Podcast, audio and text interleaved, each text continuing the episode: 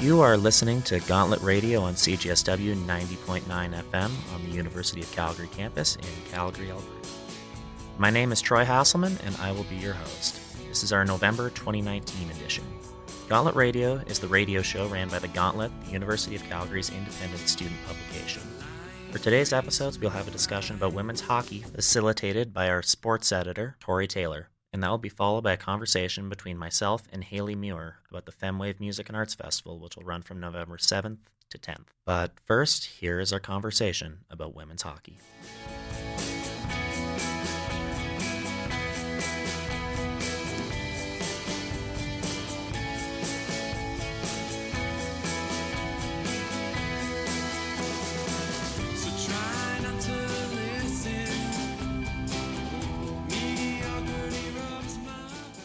Hello, welcome to Gauntlet Radio.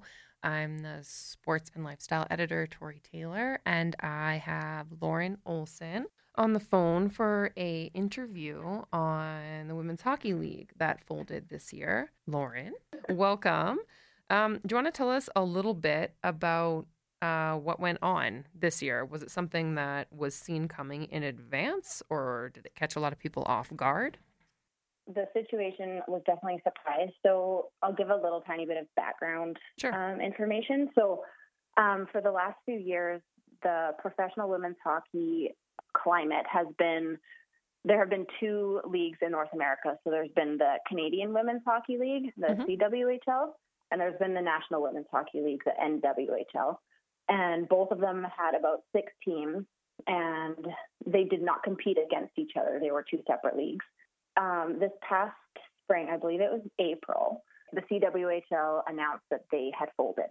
And I remember it was like the beginning of April because I was like, what? This is a not a funny April Fool's joke, guys. Mm, no. um, but it was an April Fool's.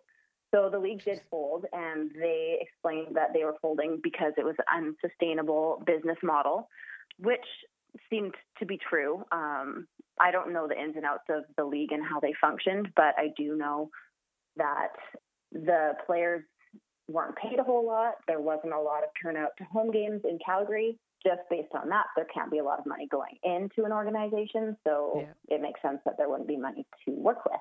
So it did catch everybody really off guard. And I have quite a few friends who played in the league. It was a shock, and everyone was reeling for a little bit and trying to figure out what they were going to do next. Just because I know very little about women's hockey. So the CWHL, that's Canada?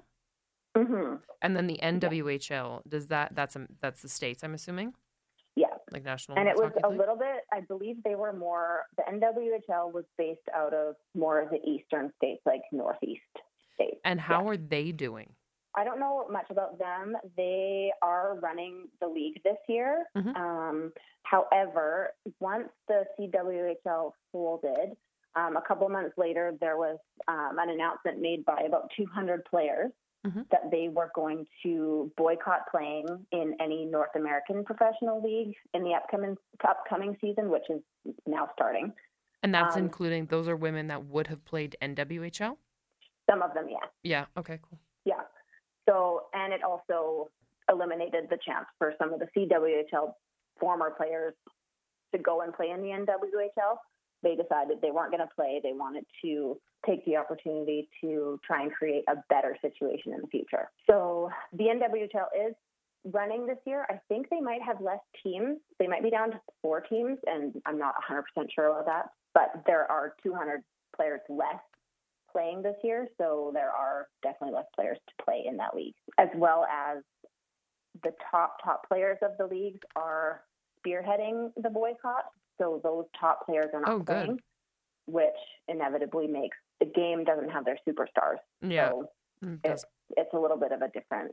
In terms of solutions to the problem, there's not necessarily a clear one as of yet.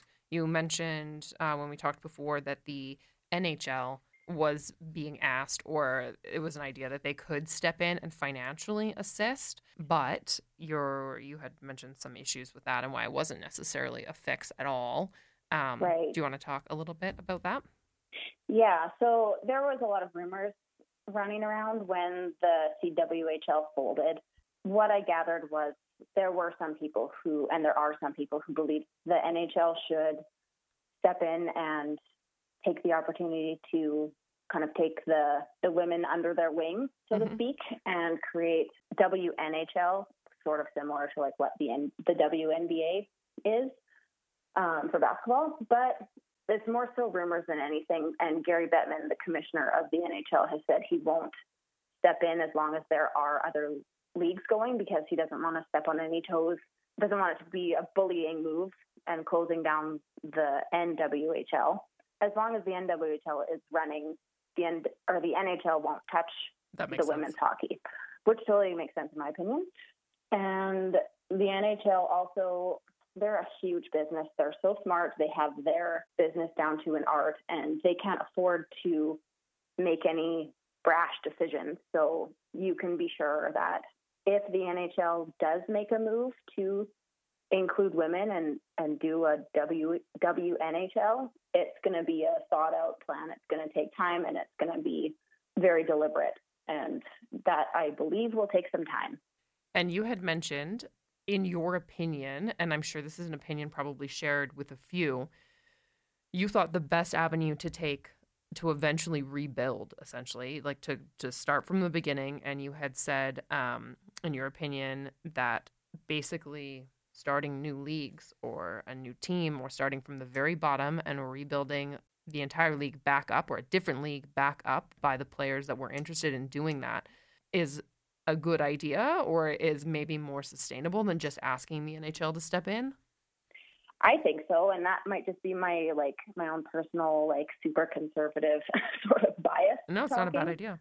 Um, but I think like I'm just of the mindset that if I want something, I need to work for it. So if I want a league that's sustainable and is structured in a sustainable way and that is fair for everybody and all of that sort of stuff, like I I have all the rights in the world to to start it. And I mean it's it's tough because it would really be starting at the bottom. And I should back up and say that the um, some of the players have created a new association, and it's a Professional Women's Hockey Players Association. So Mhm. the the NHL also have a players association. So this is a Women's Players Association, which is basically a union, um, and that is sort of who speaks for the women players. They are working from that point of view now, and the top players have organized a tour. It's called the Dream Gap Tour, Okay. and they're playing right now. And they it's it's just a small tournament that they're. I think there's four teams, and it's top players like uh, national team players who have formed these teams, and they're touring around and playing small tournaments. I think they were just in Ontario last week, Mhm. and it's to raise awareness, um, get people out and excited about women's hockey, which I think is a great idea, um, and that's kind of positive buzz around that. And I think that's a good place to build from. So it seems, and I think if they keep building from there. And my biggest thing is it's something to work on, and it's something that will take time. And like taking sponsorships, absolutely. Like if you Yep. get sponsorships and all that stuff, do it. But I also think there is no money owed to anybody. Mhm. I think that players are paid what they're earning in revenue. That to me just makes sense. I'll also rewind to to just speak to the league before it folded. It's only been a couple of years that the women even got paid. The wages were like we're talking five thousand dollars a year kind of thing, like mm-hmm. not a big not a big amount of money. So players had to have full time jobs on top of playing this professional hockey, which doesn't sit right. It doesn't feel good because you think you're a professional athlete and you should get paid as one, but there was no money to pay more than that. And that's not for any reason, in my opinion, from just there wasn't enough ticket sales. You had said it's a little bit of a cycle when it comes to trying to draw people in, or at least it has been in the past. If nobody is coming to the games, then they aren't able to be paid for their time for practices appropriately to be able to give enough of their time without having to work other jobs to then get better and draw more people into the stands. So it's it's almost like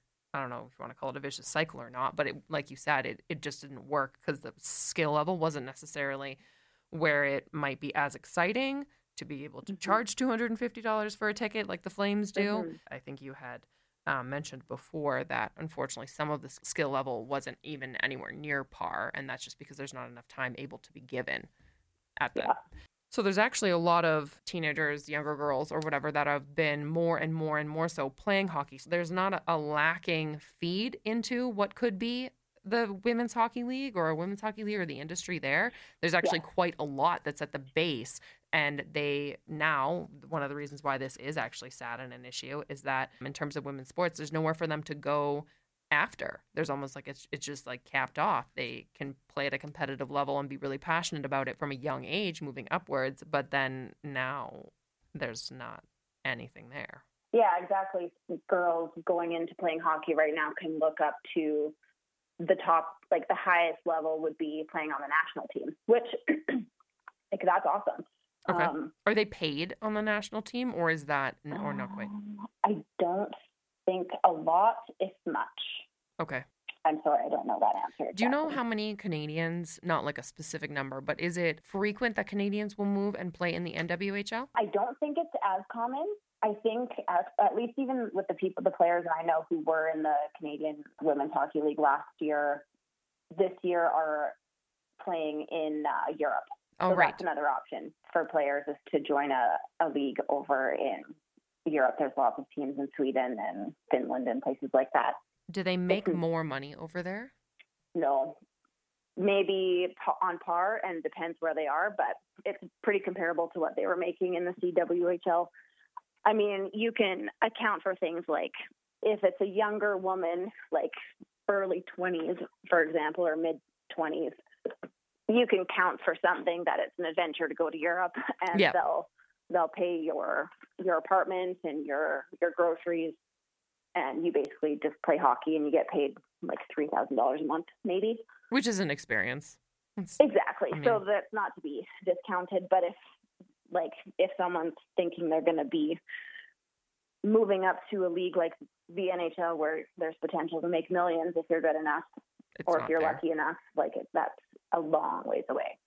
as well you and i had talked about and i i do agree with you it's not you'd said when this happened that there were some people um that almost wanted to get involved in the controversy of the league folding behind the veil of like like a, a more of a feminist view like passionately about it but they weren't necessarily people who had had anything to do with the league before they weren't people that had ever bought a ticket or watched women's hockey, it was more like an uproar over uh, making it a feminist issue, as in girls should be able to play all the way up into professional leagues. They should be just as good, blah, blah, blah. Um, Right. And it's not that I, I don't believe that, obviously, but when it comes down to it, skill level is skill level. And like you had said, you if you have to start from the bottom and build all the way back up, paying more attention to what the NHL games look like and better tactical ways to draw in a crowd, more entertaining games, things like that. That's just Mhm. the reality of it. That's not offending anyone. It's not offending a gender. That's just some games are interesting, some are not. So Yeah, if you want them to be interesting, it has nothing to do with women or men. When it comes down to that like base level, it has way more to do with it's just i- is it interesting or is it not? And um, when I was reading your article, that's one thing you talked about. You said, like, to be clear, making it a feminist issue almost loses people's backing. Mhm. You know, some people can become more sensitive to that and irritated with it and l- less likely to want to help or to, I don't know, go see games if they feel like instead it's it's been made into an issue that it's it, it's not really. I saw people who are friends of mine Mhm. or people that I know who were sharing this news of the CWHL collapsing and saying that Canada needs to do better and shame on us and the women deserve better and all this sort of stuff. And I know for a fact that none of those people had ever been to a game. I appreciate that people have their battles, and for lots of people, feminism is their their battle. But to me, it doesn't make sense to just take a handout to make the league stay in business, especially if we're taking a handout from, for example, the NHL. It's completely hypocritical. It's saying we want to be independent and we want women empowerment, but we're also saying give us money, men, because we deserve it because we're women. Right. it's like so Yeah. insane. Ruffles some Um, feathers. So that's why I'm of the mind build it, build it. Like Yep. go go play on a shitty rink, hmm gather your gather your girls, make a little league. It'll grow, get people to come watch. There are ways, like if, if you want something, Bad enough, there are ways can get to it. do it.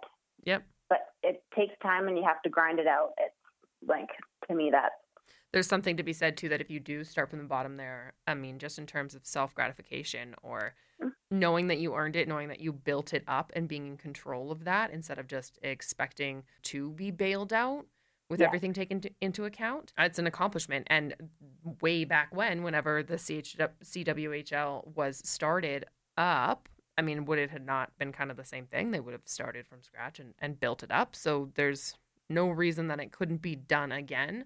And I Mhm. think you gather a decent amount of support from people that watch that hard work go into it as well.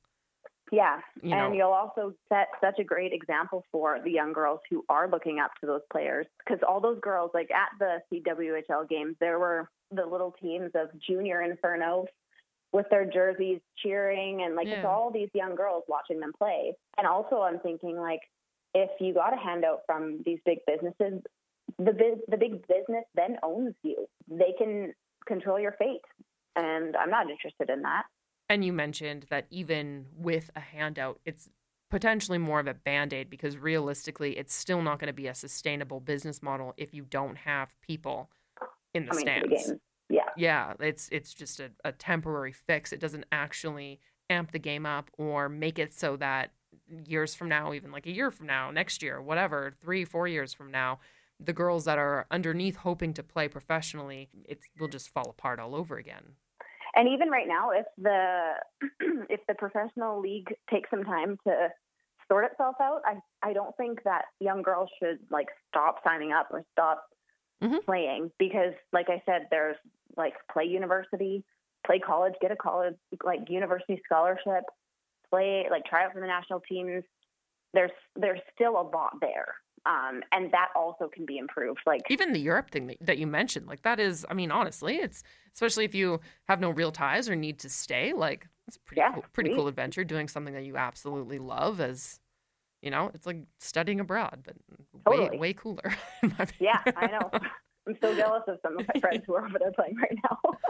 Thank you so much for coming on to the radio this afternoon and giving your time to talk about this. It's definitely a situation that deserves conversation and being looked at because Canada's we're well known for hockey and we're not just men here, so you know you gotta, yeah. gotta some of those. get these um, ladies in on the action. yeah, I want to see some some good hockey. I've never been to a game, so I'm one of those people that I can't say that much. You and I should have to. We should go to one sometime yeah. when there's an Totally. opportunity.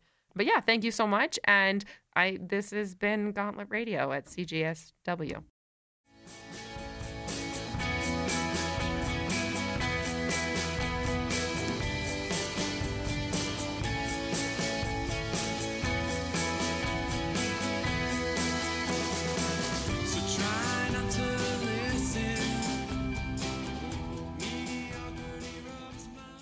You are listening to Gauntlet Radio on CJSW 90.9 FM.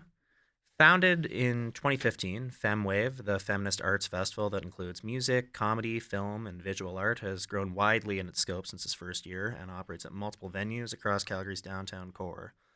This year it'll be from November 7th to November 10th, with headliners including Vancouver's The Pack AD, The Torchettes, and recent Polaris Prize winner Haviah Mighty. To let us know a bit more about what's going on at the festival, we are joined now by FemWave Artistic Director Haley Muir. Haley, how are you? Hi, good. How are you? I'm doing great. Good. FemWave is different from other music festivals, and one of the things that sets FemWave apart is, aside from the performance, there's a core set of values and an ethos to the festivals. Could you talk a bit about those values? Yeah, for sure. I mean, when FemWave started, my co founder and I, Kaylee Cormack, we were in the beginning stages of a band that we also share uh, called the Shiverettes. As we started playing music together and playing shows together, we sort of noticed a funny two things that happened. On the one hand, we were often kind of the only women around when we were playing shows.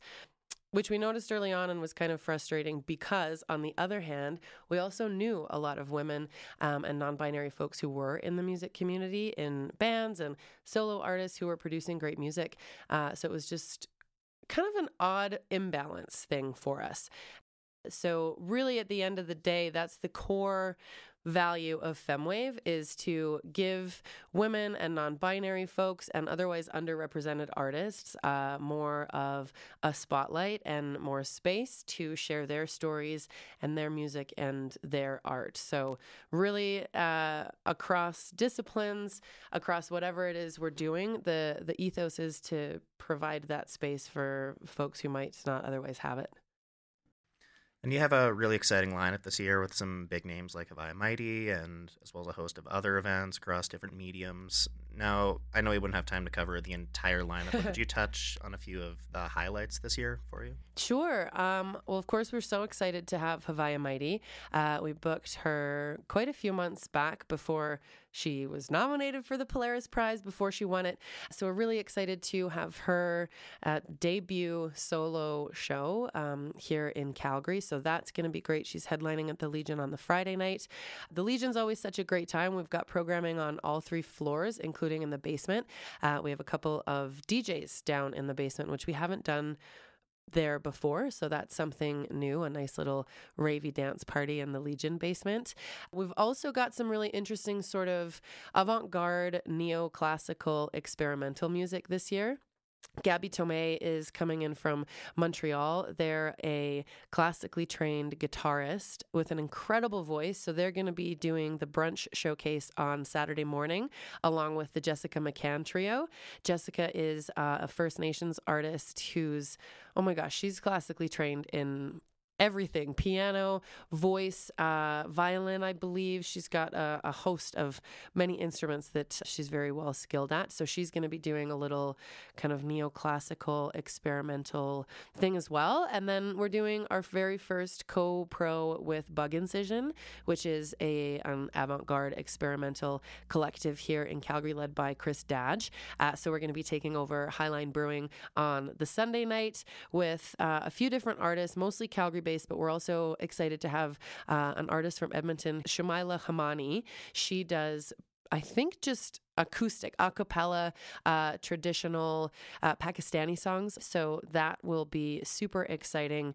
Um, and as always, we've got lots of traveling visual art. We've got some zines and some photography exhibitions. So that's uh, super exciting as well.